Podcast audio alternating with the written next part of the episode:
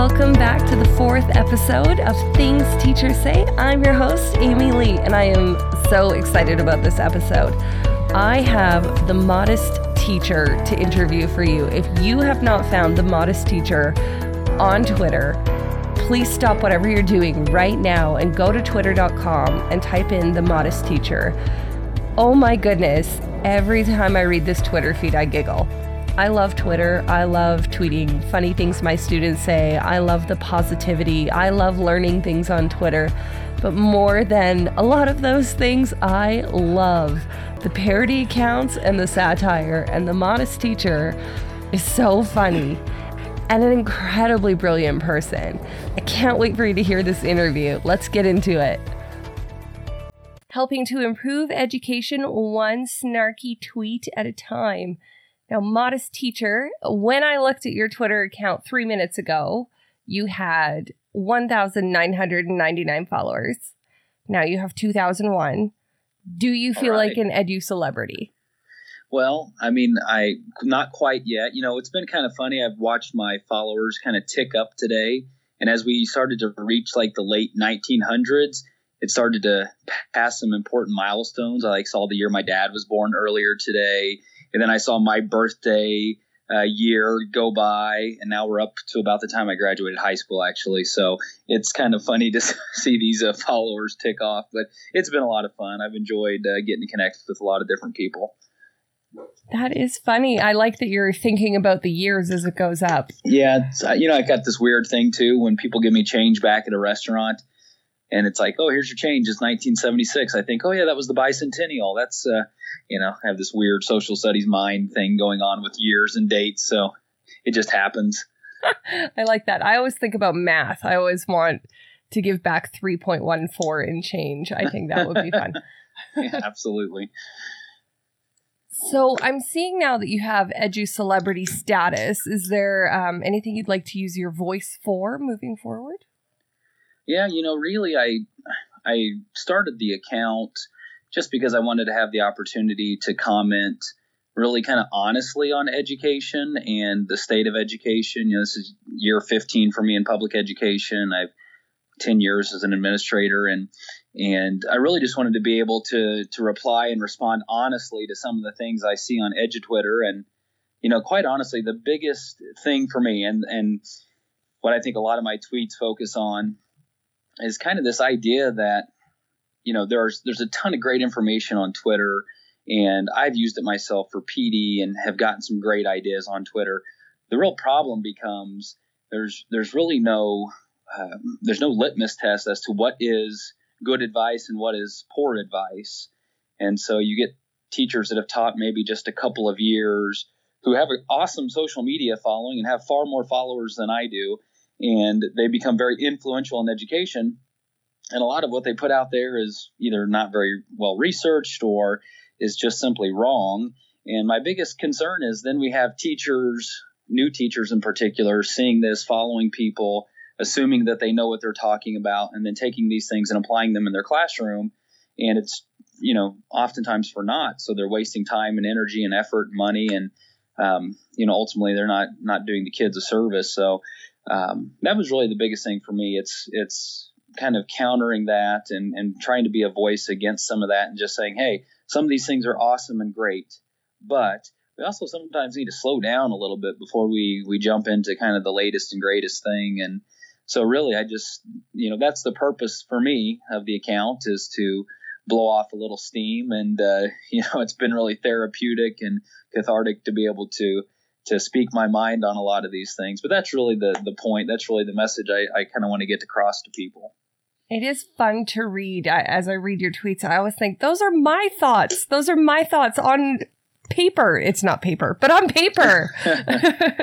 yeah, absolutely. I mean, you know, so many times I think a lot of what I tweet out or what I see isn't original. I mean, it is original in my mind, but I think I know other people are thinking these exact same things.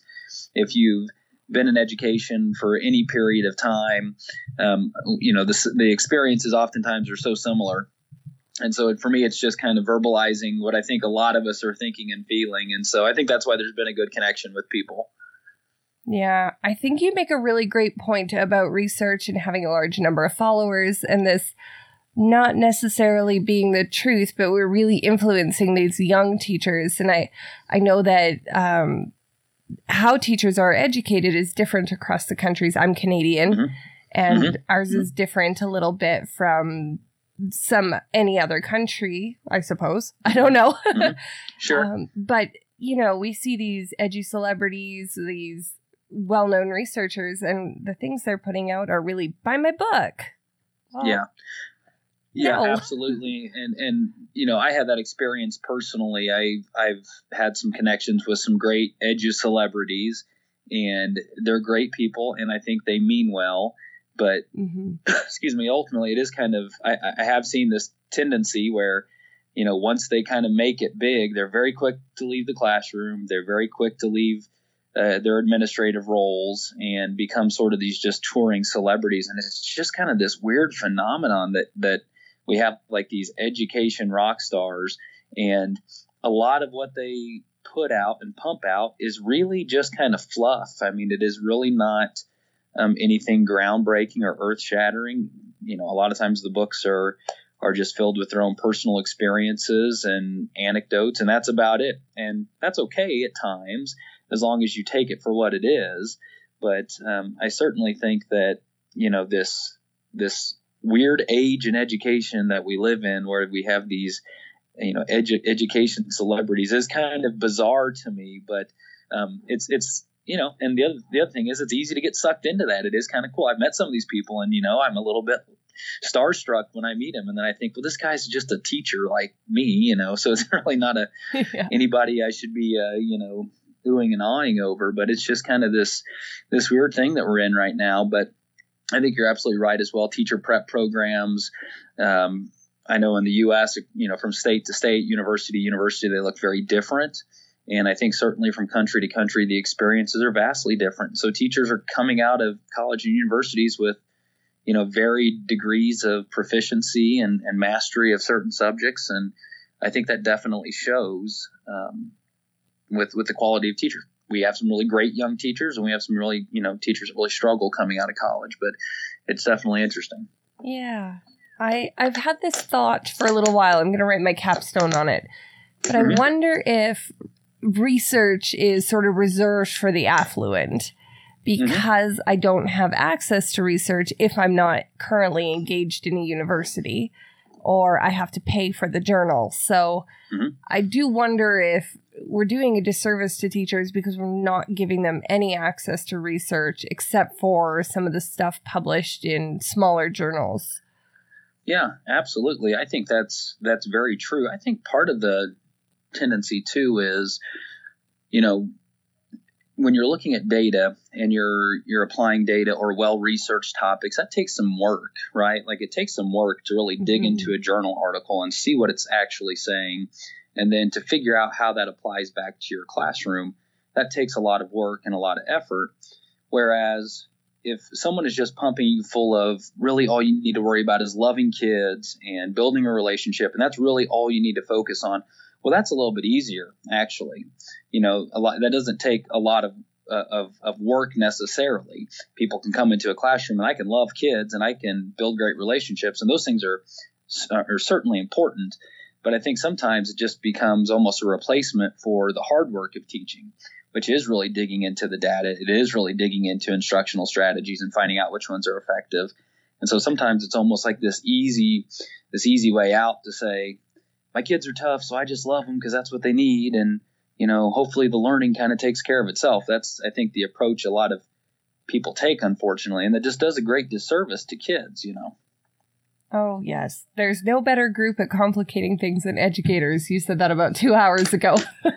yeah, yeah, right. Yeah. Uh, I, I, I, I kind of thought of that because I've said this to my own teachers many times. Like, teaching is in a lot of ways the most difficult job, but in a lot of ways it's really easy too. Like the ba- how you teach can sometimes be very simple, um, and we just make it super complicated.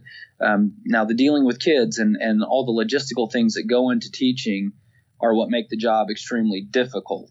but sometimes we can make the hardest things difficult. Like line up your kids and take them to recess. This does not need to be a 15 minute process. You know, this should not be hard. But if a te- you know if there's anyone that's going to make it difficult, it's oftentimes a teacher, and so we you know shoot ourselves in the foot a lot of times. Yeah, yeah, that's true. Yeah. I uh, I like here you've also said that the secret to building relationships is to actually like the kids, and then if you don't, find something else to do. I think that's so poignant. I there's a lot of people really struggling right now, and if you hate it so much and you really hate yeah. the kids, this is not the place for you. yeah, absolutely. I mean, you know, don't if you don't like working with kids, don't don't take a job where you're working with kids literally all day long. And you know, for me, the kind of the the impetus of that tweet was really I, I kind of get tired of seeing all of the way over the top videos of you know we got to have a million secret handshakes or we've got to dance on top of the tables and we got to do all of this to be cool and kind of create this cool relationship with the kids. And that stuff's fine you know i mean if that's your thing that's your thing. But i think really just the key is just you know like kids they know if you like them or not and and they know if you're being genuine or not and so say hi to kids and you know take a real interest in what they're doing and ask them how their day was and don't do it just because you think you should do it because you genuinely care about how their day's going. Yeah. And I think that is, I mean, that's how you build relationships with anybody uh, in a relationship with your own kids, um, with colleagues. I just think it really is about being a genuinely nice person and a caring person. And, and I think that goes a long way. If you need to do the other things too to kind of make some connections, that's okay. But I don't think that's the most important part of relationship building. And oftentimes that's the stuff that goes viral. You know, it's the, it's all the the cool kind of over the top stuff and and then people see that and think like that's what I have to do. That must be the thing, you know. And it's really not that complicated. I mean, it is just about liking people and, and being nice and having empathy and that's really the bottom line. Absolutely. Yeah. I sat with them today and we had lunch. I once a week we do mm-hmm. family bonding time. So mm-hmm. this week's family bonding time was we were all going to share a funny story about our families. And so yeah. this devolved into us sitting in a circle having a picnic talking about farts. right, absolutely. absolutely. But that's yeah, fine. I mean that that kind of stuff is important though, right? Yeah. I mean, you, those are real authentic conversations with kids. Yeah. I mean, uh, it's so often I've seen like the teacher run through the mental checklist at the door when the kid comes in. Welcome to school. We're glad you're here. How are you doing? A one, two, or a three? okay, into the classroom. And it just becomes like this routine of I'm just checking the list.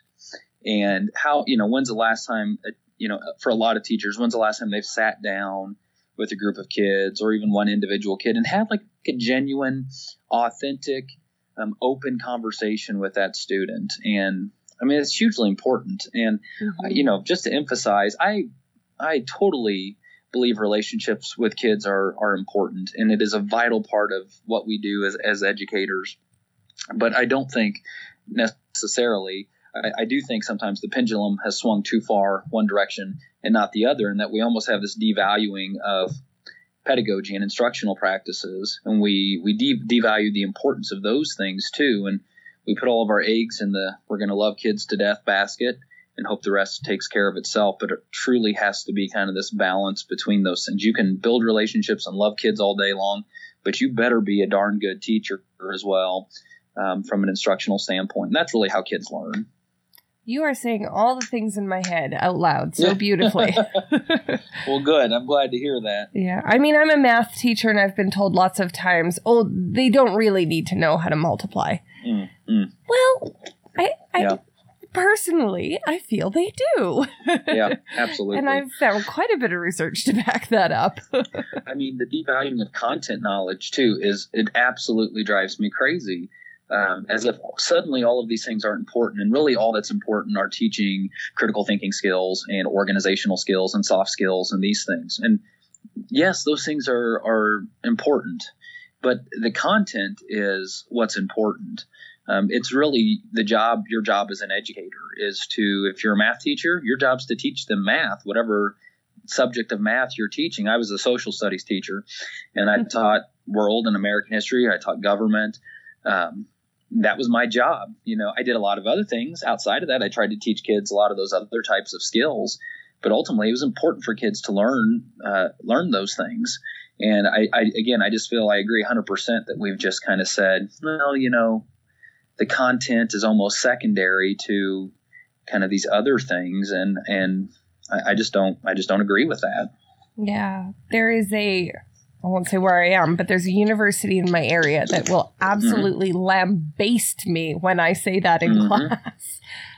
Mm-hmm. But realistically, well, and right, and then for a math teacher, you know, you get well, do they need to know know to multiply? Every kid's got a calculator on their phone, and you know, me as a social studies teacher for a long time in the U.S. growing up, it was every kid you would memorize all 50 of the state capitals, and of course that went away because it became well first of all, do you really need to know that? And then you can just look them up on your phone and, you know, all of this sort of thing. So, um, again, I think there's a lot of skill building that goes into learning those types of processes. And, um, you know, again, I'm not sure how it is in Canada. I know in the U.S. for a long time, you know, students were taught cursive handwriting, mm-hmm. and you know that that was that's been phased out essentially everywhere in the last decade or two. And you know, there's a lot of research now that says, you know, kind of the what's going on in your brain during the process of cursive handwriting is very important. Um, and so it's again just one of those skills that have been kind of devalued throughout time, and um, that I think has a lot of you know value for for kids. So. Yeah. Oh, yes. Oh, we agree on so many things. Excellent. Come on up to Canada anytime. I've never been. One of these days, maybe. Absolutely. Oh, do not come in the winter. no, I'm not much of a. I live in the Midwest, and I'm never much of a cold weather fan. Though it's the weather starting to turn. I do love the fall, but I'll let you guys keep the snow up your way. Yes, we we have lots uh, sort of choose maybe the one thing that really grinds your gears right now in education. And it can be snarky or it can be real. Man, you know, there's a lot of things, and and kind of my little rant earlier about kind of this these these edu celebrities that maybe really don't have the knowledge base or research base. That is certainly something that kind of grinds my gears. Um, you know, again, I think like the the emphasis of relationships over instructional practice and pedagogy that certainly grinds my gears one thing too and this is this will be my one thing is the the discourse on EduTwitter we all know EduTwitter is a valuable tool in a lot of ways but the discourse so often is so negative mm. and if you post something that someone disagrees with there's almost no middle ground and that's I think a big problem for educators. So, for instance, today I kind of posted something uh, really off the cuff about flexible seating, and I've been in buildings where I've had flexible seating in my classrooms, and I'm not necessarily an, an ardent opponent of it, but I did post something about that, and I got a, several responses, kind of uh, kind of countering what I was saying, and I kind of tried to respond by saying like, you know, I don't, yeah, I'm really okay with it if it's done and kind of within moderation. You know, what drives me crazy is like if you come into a classroom and you've got like an upside down trash can a kid's sitting on and someone's sitting in the bathtub and this kid's on a bean bag and this kid's on a bicycle. You know what I mean? It's like, well, that is not a classroom. I don't know how you keep any type of organization and structure and in in in your classroom. And so I think some of that is just you know the balance on EduTwitter drives me a little bit uh, a little bit crazy sometimes. Like we're all in this together. We're all educators. Everyone has different experiences and opinions. If we could really uh, just kind of agree to disagree sometimes or take other people's um, opinions into account i think that's that would be powerful too. I mean it's a, it's an amazingly powerful tool we're connecting with educators all over the, the world really in a way we've never done before but the the conversation can devolve so quickly into just you know negativity that I think it just does nothing but hurt our cause, and it really hurts our cause in the eyes of non-educators who are seeing all of this banter, who already maybe think poorly of public schools in a lot of ways. And so that's something that just absolutely um, frustrates me with with Twitter and with kind of education in general. Yeah, well said. There is often a knee jerk reaction to something like flexible seating. We hate it, we love mm-hmm. it. Okay, cite your sources. Have you tried right. it? um, right. I mean, personally, in my class right now, there are two boys who, if we had 45 things going on, they would, uh, it wouldn't work. They mm-hmm. would react poorly to it, and we know that. So that's not a thing we're going to do. But, yeah. you know, it, we all have to recognize there's balance, and we all have to recognize that context is everything. And I don't know your context. I can't find absolutely. you. Yeah. Absolutely. Kids are different. Every classroom looks a little bit different and no one knows their kids better than the teacher in that classroom and so really if the teachers you know doing what's in their best interest and and doing what they think is best for the kids hopefully based on some sound research and some sound advice then you know ultimately you're doing the right thing so yeah, absolutely. I think so. I have a few episodes coming up where I'm going to interview a few researchers from around, mostly from Canada, but a few from the US. Mm-hmm. And I'm going to ask them why there's this barrier between research and the classroom. Of course, we'll have some teachers come on and refute and see if we yeah. can get to how is it that we can start talking to each other because we're not talking to each other right now. There's huge arguments. So you're not a teacher, you don't know, or yeah. You don't have a PhD. You don't know. Mm-hmm. we don't right. need to fight. yeah, yeah, yeah. Totally. Some somehow bridging that gap and getting research.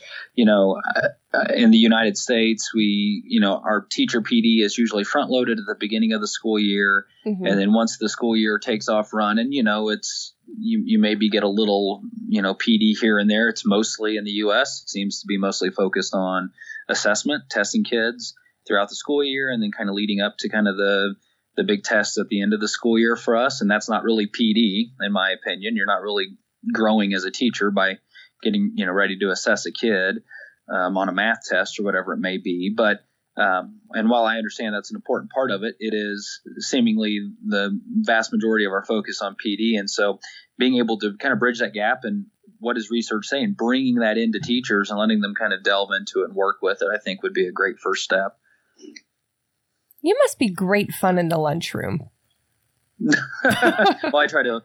Well, I do a lot of lunch duty. I don't know how much fun that is. I do like you know I do like talking to the kids, but uh, I try to avoid the teachers' lounge usually. So.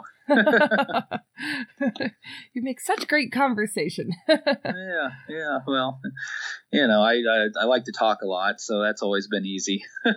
if you could fix anything, something, how might you fix it? Well, to me, I you know I most recently have been an elementary school principal in um, a Title One building where about ninety percent of my kids were free and reduced lunch. Kids coming from extreme poverty, experiencing extreme trauma and crisis in their lives, and you can go ten miles down the road and you can find a school that is probably nearly zero percent free and reduced, that has a, a huge tax base and the disparity in experiences for those two buildings is just i mean it is vast. And to me that is one of the biggest issues in education is if you're in an affluent suburban area then your kids are getting top quality education in top quality facilities and having um, every opportunity under the sun if you come from an inner city school if you come from a, a rural school then your experiences and your opportunities are severely limited by where you are at. And that disparity is only exacerbates this issue, this divide of kind of the haves and the have nots in, in the US anyway. And so that is something that's near and dear to my heart. And I absolutely love working with that population of students. And it, it really is, it can be terribly difficult and trying and um, but it but it's it's extremely important work, and I think no matter where you work, but in those kind of buildings in particular, you know that you are changing lives and saving lives every single day, and it, it really is doing great work.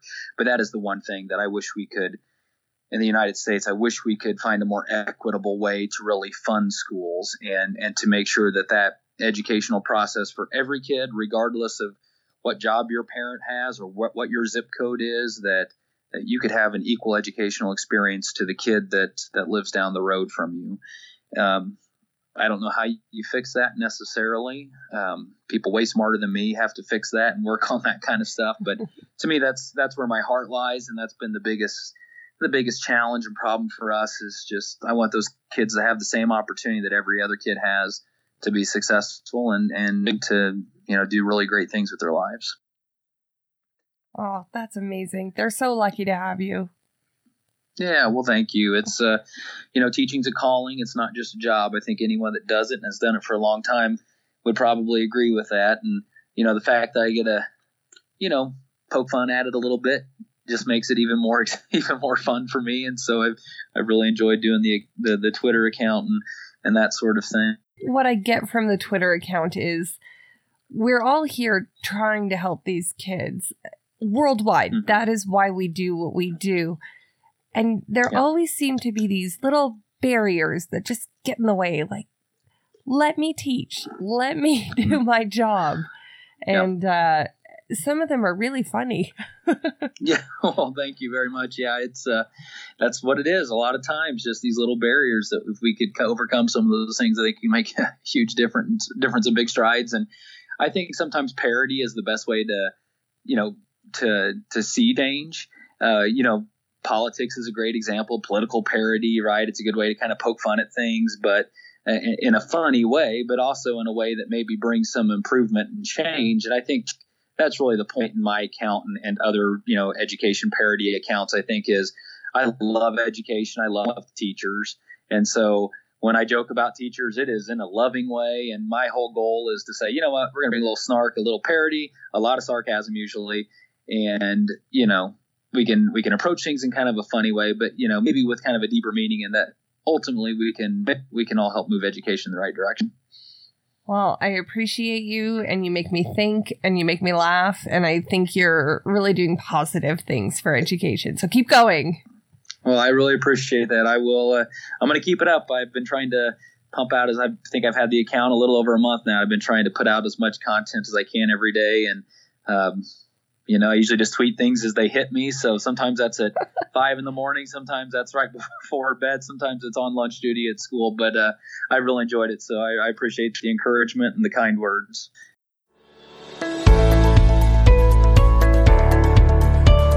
Once again, a massive thank you to you, modest teacher. You make me laugh. You bring perspective. You are so fantastic and wonderful thank you so much for this interview. Ladies and gentlemen out there, if you are interested in being part of the podcast, please send in your ideas. Please send in your favorite educators, those who inspire you. Get on the podcast yourself. Until next time, keep inspiring those kids and have an awesome week.